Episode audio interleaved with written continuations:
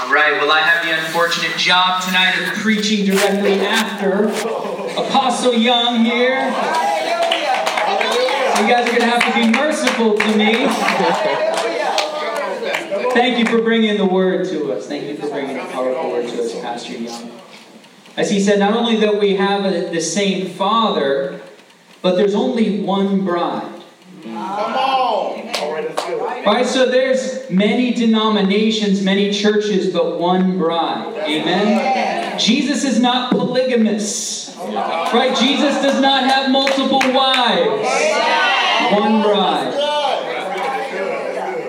I want to thank Pastor Eric and Greater Love Church of God in Christ for inviting me here tonight and for inviting the people of Incarnation for hosting this event at Greater Home tonight. I've known Pastor Eric now for a few years, and uh, we serve together on the Citizens Advisory Committee for the Greater Frenchtown and Southside CRA, where Pastor Eric is our chairman. and uh, one thing that I've grown to appreciate about Pastor Eric is he's got this unique combination of chill and fiery. You know what I'm talking about. So sometimes he'll just chill. He'll let other people talk. He'll let the meeting go on. He's not too worried about the structure. But then somebody starts saying something crazy. Some matter of justice arises. Somebody starts being rude, and then you see Pastor Eric's fiery side. I like, I like his fiery side. And since he's your preacher, I figure you get to see that a lot. All right, please join me in prayer. Father in heaven, we pray to you, our one God and Father. Lord Jesus, we pray to you, our one bridegroom. Holy Spirit, we worship you in this place. We all received, as Paul says, one Spirit. Yes. We pray that you would anoint us all with fire from on high as we look at your word this evening. In Jesus' name. Amen. Amen. Amen. Well, as was pointed out earlier, we have the same passage tonight, Acts 17. And I'm going to ask you to turn there in a minute. But before you do, I want to make an observation about our culture. I don't know if you've noticed this, but we live in a culture that thinks that grace and truth cannot be reconciled with one another. Okay. Right? We live in a culture that's convinced that grace and truth stand opposed to one another. Amen? Now, of course, for a Christian, the truth is the truth.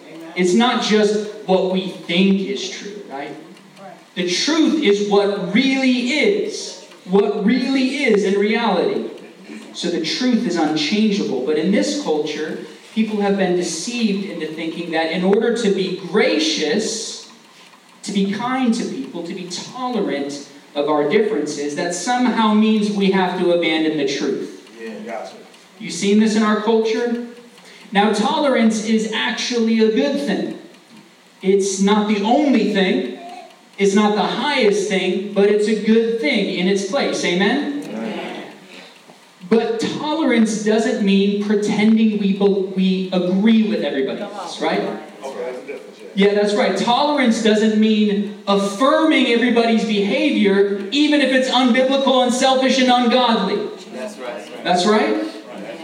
So if you think about it, tolerance actually assumes difference. Right? Otherwise, what are you tolerating?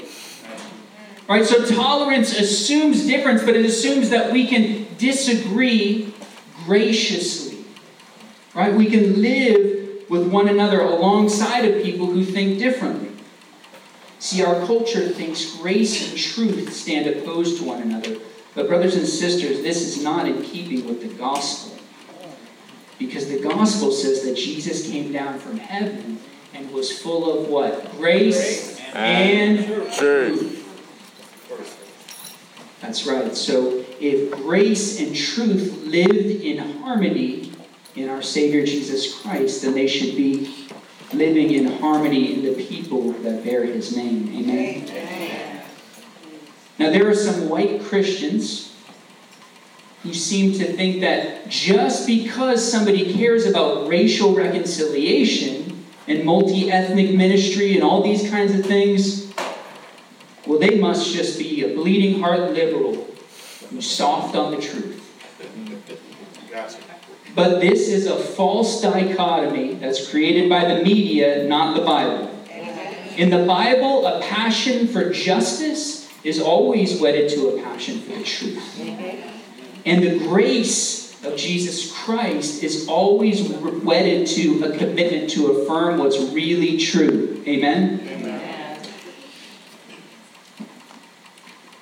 This is the gospel that Paul went to Athens to preach a gospel of grace and truth. We're going to look at both these things tonight. Please turn with me there to Acts 17. I'm going to be using the ESV translation. If you have your own translation, that's all right. The first thing that we see is that the gospel is a message of truth, of unchangeable truth, of absolute truth, of truth that's not relative to circumstance or culturally bound. And for that reason, here's the thing for that reason, because the gospel is absolute truth, it's able to be truth for everyone. Right? Because the gospel is absolute truth, it's never culturally or geographically or racially bound. This is absolute truth for all people. Let's take a moment to wrap our minds around this interesting historical situation in this passage in Acts 17. Let's look at the man and the city. All right? As far as the man, we have the Apostle Paul, that great missionary of the Christian faith. The Apostle Paul might have been the greatest missionary that ever lived. And he wrote a large portion of the New Testament, though he was formerly a persecutor, formerly an intolerant man. Really, in Paul's former life, he was what we would probably call today a terrorist. You know that? The Apostle Paul was a terrorist until Jesus got a hold of him. Amen?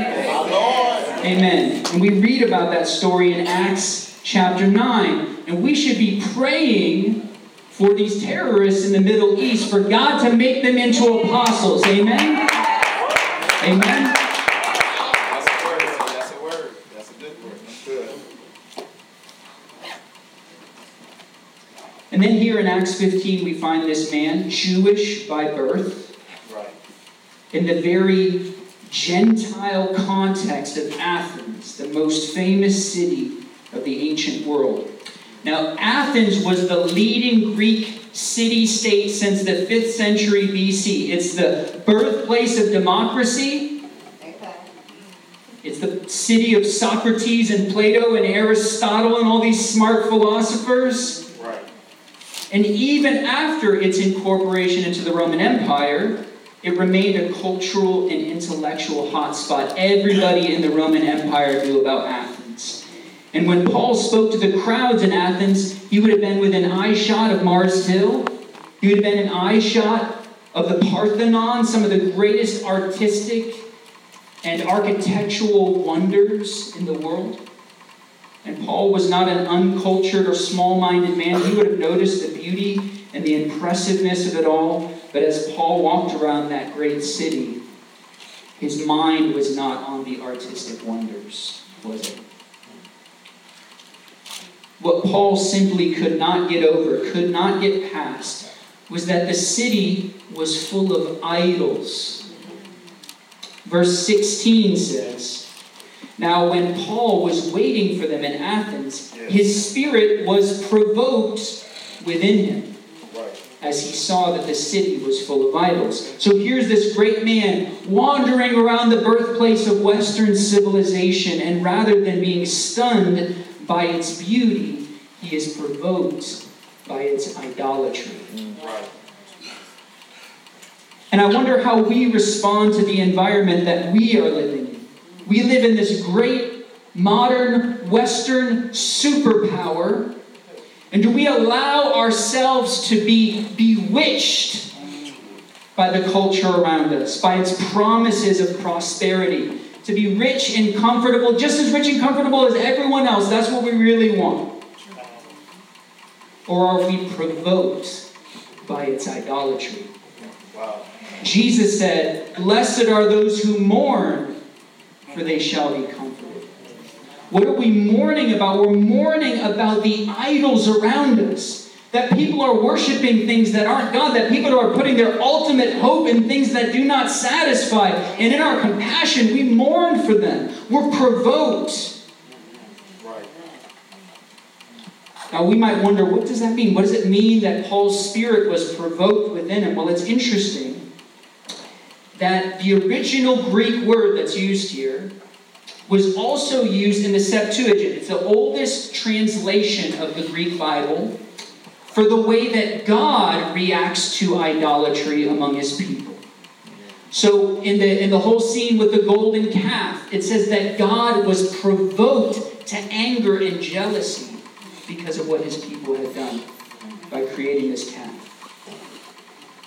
So the city of Athens had hundreds of idols. They had images and shrines made to Apollo, Jupiter, Venus, Bacchus, Diana, Neptune, and more. And according to a Roman writer at that time, this is what he said. He said, It's easier to find a god in Athens than, to, than it is to find a man.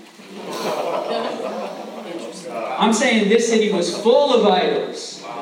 One translation says that the city was under idols. And a first century Jew like Paul, who had believed in one God, one invisible God who is spirit his whole life, who had grown up saying, Hear, O Israel, the Lord your God, the Lord is one, who had known from his childhood, from the scriptures, and from reason, that there is only one God. This whole pagan enterprise must have looked crazy to him absurd to him, sad to him. It provoked him. So Paul tells them in verse 29 Being then God's offspring, we ought not to think that the divine being, he's trying to explain it to him. We ought not to think that the divine being is like gold or silver or stone, an image formed by the art and imagination of man. In other words, if we're the offspring of God, we should not be deceived into thinking that God is somehow the offspring of us. We can't create gods with our art and our gold and our stones. We have it backwards, Paul is telling them. Because God is the one who created us. Amen. All of us. And just as a stream can't rise higher than the river that it flows from. So it is absurd, so it is blasphemous to worship a God that we've made with our own hands. Wow, wow. Gotcha. Paul goes on to say in verse 30 the times of ignorance God overlooked. But now, he says, say, but now, Yeah. he commands all people everywhere to repent, because he has fixed a day on which he will judge the world in righteousness Thank you, Lord. By a man whom he has appointed. Yes. Paul is saying that the message of repentance that he's preaching to them is a universal message. Absolute truth. It doesn't matter if you're a Jew or a Greek, male or female, slave or free, black or white, Latino or East Asian. God is calling all people everywhere to repent, and we will stand before the same unbiased judge. We don't just have the same king, we have the same judge. We don't just have the same spirit, we have the same judge. The one and only creator of the world, and he, we will stand before him. We'll have to give an account of our idols. Amen? Our idols might not look like gold and silver and stones. We'll have to give an account for what they are. Woe to us on that day. Amen. Woe to us if we don't have Jesus Christ as our advocate and Savior. If we don't have Jesus to answer for us, woe for us on that day. A few years back, I built a relationship with a Muslim man from Egypt named Ismail. And we met together for 10 months and we studied the Quran and studied the Bible. All right, so he wanted to show me what he believed about the Quran. I wanted to show him what I believed about the Bible. And we built a friendship over time. And I remember he said to me early on, he said, Taylor, I want you to know, I'm not trying to convert you. And, uh, and I told him I appreciate that. I said, but I want you to know up front that I am trying to convert you. And his eyes got real big, and I said, Because the scriptures say that Jesus is the way, the truth, and the life, and that no one comes to the Father except through him. And I said, I would not be your friend. I would be unloving if I didn't share the message of salvation through Jesus Christ with you. And after I said that, Ismail said, Look, look yes, I, I'm trying to convert you too. And I said, Nope, too late. And we laugh, but it's serious. Ismail and others will not be saved on the last day because of their ignorance. The Bible says the times of ignorance God overlooked, but He commands all people everywhere to repent. This is true not only for Muslims who reject Jesus as the Son of God, they reject His sin atoning crucifixion. It's also true for those who worship the idols of our culture money, sex, and power. The gospel is absolute and unchangeable truth. And Paul wasn't going to adjust it for this pagan audience. He wasn't going to say, oh, well, these statues, they're really beautiful. So maybe you've got something going for you. That would have actually been unloving. Amen? However, just because the gospel is true doesn't mean we can be jerks about it. Amen? Amen. It doesn't mean we can be jerks about it. It doesn't mean we should be standing on the street corner shouting at people telling them they're going to hell. That's not how Paul did evangelism. Notice the courteous way that Paul addresses them when he starts his address in verse 22. He says, Men of Athens, so read from the ESV, Men of Athens, I perceive that in every way you are very religious. See, he's trying to he's trying to affirm them in any way that he can. Right? He's trying to establish some kind of common ground. He sees the image of God in them. So, for the sake of connecting with his audience, he uses their altar to an unknown God as his starting place for his sermon. And then in verse 28, he quotes from some of their own poets and philosophers. He's been reading their people. I hope that when it comes to being a witness for Christ, we'll learn this lesson from Paul. It's not helpful to condemn people. It's not helpful to whack them over the head with the Bible. We need to learn to explain the good news, because it's good news. God didn't send His Son into the world to condemn the world. The world stood condemned already because they didn't believe in His one and only Son and they rebelled against the living God. And so we have the antidote, right? We have the medicine, the medicine of immortality. Yes, Lord. Thank you, Jesus. We need to learn to preach the good news of the gospel in a way that people can understand, in a way that connects with them and their culture. So while Paul never alters the truth, never, he does present it in a gracious way. Amen? Just as Jesus was full of grace and truth, so the preaching of the gospel should be full of both. If it doesn't have truth, then it's not the gospel. Right? And if it doesn't have grace, then it's not the good news.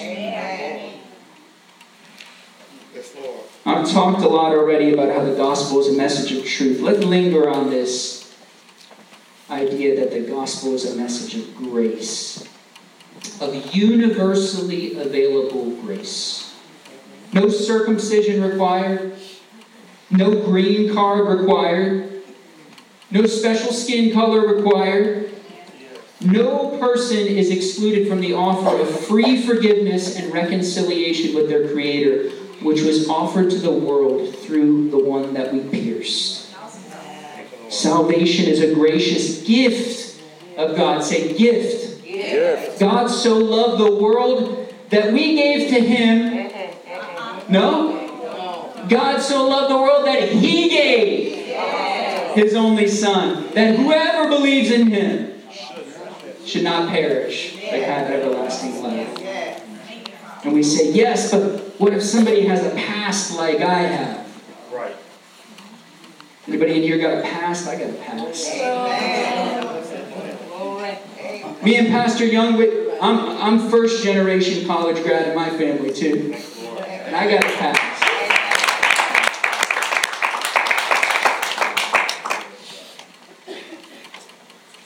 Yeah, but what if someone has a past like I have and God says, whoever believes, whoever believes, amen? Twas grace that taught my heart to fear. And grace my fears relieved. How precious did that grace appear the hour I first believed. Amen. The gospel is about the amazing grace of God. These people in Athens, they thought religion was all about ritual and sacrifice. They thought it was all about looking fancy and having fancy statues. But the gospel is not about what we bring to God, it's about what God brings to us. He brought us His one and only Son that we might have eternal life. That's the gospel. Listen to what Paul tells the Greeks in verse 24. He says, The God who made the world and everything in it, being Lord of heaven and earth, does not live in temples made by man, nor is he served by human hands as though he needed anything. Right. Say, God doesn't need anything. God doesn't need anything. Since he himself gives, say gives, Yeah. to all mankind life and breath and everything. See, our God is not a taking God, Thank you, Lord. he's a giving God. Amen? We don't have anything he needs. We're just his creatures. He's the creator. He owns the cattle on a thousand hills. Even when he commands us to do things, even when he commands us to give things, when he commands us to give tithes and offering, offerings, it's not because he needs it. Our God owns the cat- cattle on a thousand hills. It's for our sake. He doesn't want those things to become idols for us. Amen? Amen. Everything that we have belongs to Him. Amen? And even when we seek Him, Paul talks about seeking God in verse 27.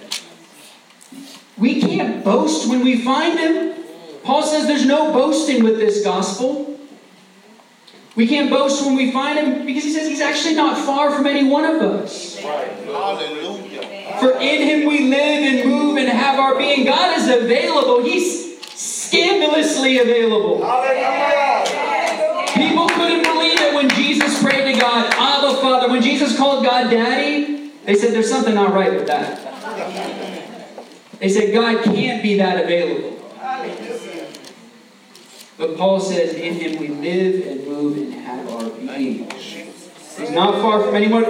You, you know God's here right now? You know God is here right now, right next to you. Yes, you, I'm talking to you. That's the gracious message of the gospel. Yes, Jesus. But I hope we can see also that it's a message of truth. Amen? Amen. My friend Esau McCaulley, he's a black New Testament professor in Chicago. And uh, he said whenever people ask him to talk about the topic of racial reconciliation, they always give him Ephesians chapter 2 to preach on. Because Ephesians chapter 2 says that in Jesus, Jesus divided the, it, Jesus tore down the dividing wall of hostility that separated Jew from Gentile. Right? So in his flesh, Jesus not only reconciled us to God, so there's not only a vertical reconciliation, there's a horizontal reconciliation of us, man to man. Amen? And they say, Will you preach on this text? And he says, No. He said, I will not start a message on racial reconciliation on that text. He said, I'll start with Genesis chapter 1. He said, Because we're all created by the same God and in the image of God. And that's where you start a message on racial reconciliation. As Apostle Young said, we all have the same daddy. Amen? Amen. This is the case spiritually as, as well as naturally. Paul says in verse 26 this Creator God made from one man every nation of mankind to live over all the face of the earth. So we have two common ancestries, right? We have God, our Father, who created us in His image, and then we all come from the same family. Amen? So while it is the case in the Bible that there's such a thing as ethnicity, it's a beautiful thing. Actually, in the book of Revelation, uh, Apostle Young was talking about how we worship God in different ways. In the book of Revelation, all the nations, every tribe, tongue, and nation is going to bring the glory of their nation to the Lamb who was slain. Amen? And they're going to bring a different offering, but if it's worship, if it's in spirit and in truth, that's what we're going to see. Amen? It's going to be a good thing. It's going to be a glorious thing. So there is such a thing as ethnicity, which has to do with geography and culture and music and even skin color. But in reality, in strict reality, there's only one race. That's the human race. Amen? There's no subhuman species. Not among the elderly or the unborn. There are no three fifths humans. Amen? There's no people group that Jesus did not die for.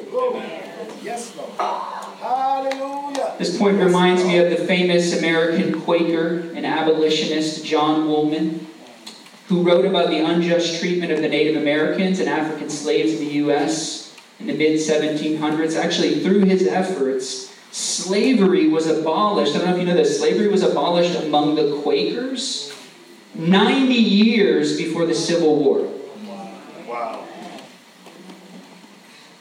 In some cases, he convinced the Quakers to pay backlog wages for the work that the slaves had done for them.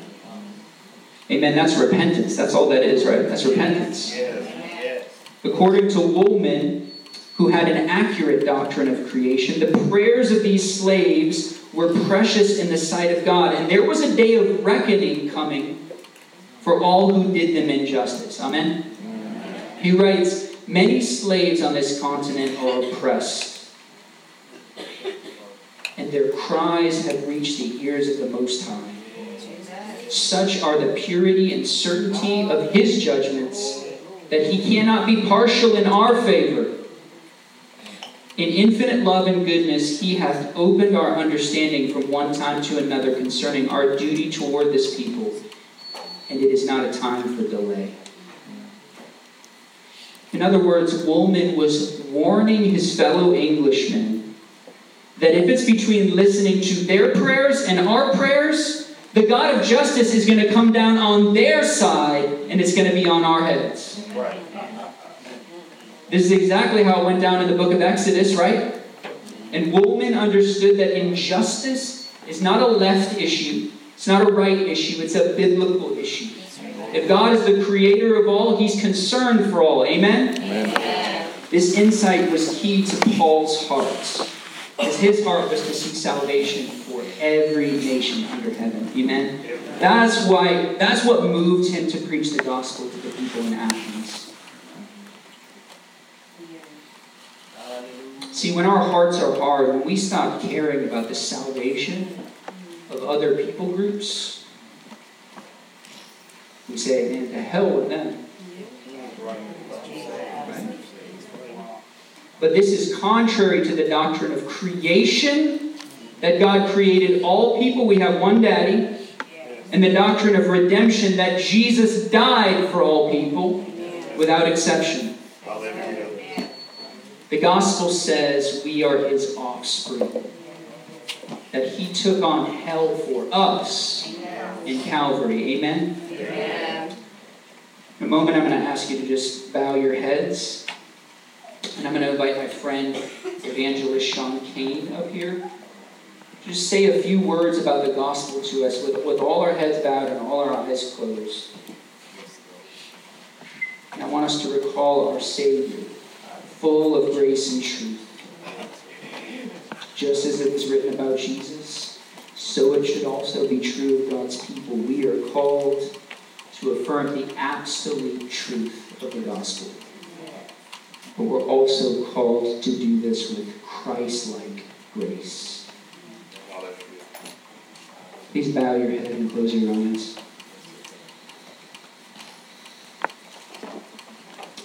Thank you, too.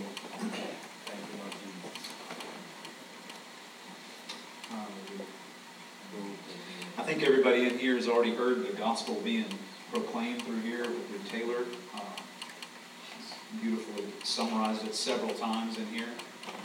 And I was sitting here and, and I just thought of, God, what do you want to say to the people in here? And there's two things. Who is the God that you serve? And that you've been put here for a purpose. The scripture y'all just read says that he's, he's appointed the places where they would be born. He appointed the places they would be. Who is the God you serve? And that you are here for a purpose. Because of the gospel, He's brought us all together of all nations. He's reconciled us all to Himself through the cross. If you come through faith in Jesus, He is bringing every single tribe and tongue together. When we get to heaven, there won't be all these different, I'm different from you, I can't sit with you. There'll only be one people group there, and that's the redeemed of the Lord. The redeemed of the Lord will be the only ones that can stand in His presence. Everyone else will fade away. What is the God that you've been serving? Is he the God that created the heavens and the earth? Is he the one that stretched out everything by himself? Is he an idol that you made with your own hands? Is he someone that you fashioned that he bends to your will or do you bend to his? Is it your will be done or is it his will be done? Mm. Amen. The Bible says that you're here for a purpose. It says that you were, if you're here in Tallahassee, you didn't come here by your own choice. You didn't choose the place you'd be born, the family you'd be born in, the body you'd be born in, the skin tone you'd have. God has appointed the places where they would be. He has committed. Do you realize that the God of all creation trusts you? He has entrusted this moment in history to you. He has entrusted the souls that are right across the street over there to you. I used to buy, buy cocaine right across the street. I used to sell cocaine right over here, Pastor. Jesus. I was raised on the south side, saved on the south side. God is still moving on the south side. Amen. I gave my life to Jesus right off the Ridge Road, smoking dope with my buddies, pulled over the truck and gave my life to Jesus in a, in a rainstorm. And I can tell you right now that I have friends that are still selling crack right around the corner. And they have told me, Sean, if somebody will just come and tell me about you, I just want to see that he's real and I'll serve him. I said, if some, listen, listen, if God will reveal himself to me, I'll follow him. I'll stop selling dope today. I'll stop today. Amen. They're waiting. They're waiting. I've had countless conversations. They say, Thank you for sharing the gospel. I've never heard the gospel in my life. No one's ever shared with me. I was praying that somebody would share with me, and you came to me today. There are people out here that God has entrusted to you. He has entrusted them just to you. And they're waiting. They're out there begging God, if you're real, send somebody. If you're real, send somebody. If you're real, show yourself. And He's entrusted them to you. That's right. The God you served has broken down every dividing wall and brought us together as one to go out and win this world for Him. Amen. So I just invite y'all. Let's let's say it. I'm going to say a prayer over you guys and all of us of repentance and God moving us. Okay. Father, we repent of every area in our lives where we have placed our own will as more important than yours, as we've made our own priorities higher than your priorities, as we've walked past those souls where you've said, "Talk to them," we went, "No, not today." Not today, God. No, I'm going on. I gotta go get some food. I gotta go do this. I don't have time for that. My show's about to be on in 20 minutes. I'm gonna miss that if I talk to this person. God, forgive us. Forgive us for walking past that person who is on their way to an eternal hell, and we have not cared enough to tell them the gospel.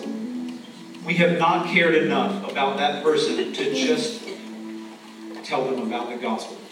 Our own stuff was more important. Father, forgive us in Jesus' name. Send us out. God, forgive us of any area in our lives where we've said, I can't work with that brother. I can't work with that sister. I can't go to that church. I can't help with that church go do outreach because I don't believe in what they believe, you know, because they, they like three songs and I like four songs, you know. They don't dress the same as me. I live on a different side of town. They're white, I'm black. I'm black, they're white, they're Hispanic. God forgive us. And send us out to these people. You have placed each and every one of us in Tallahassee for a reason to reach this city for your glory. Amen. Amen.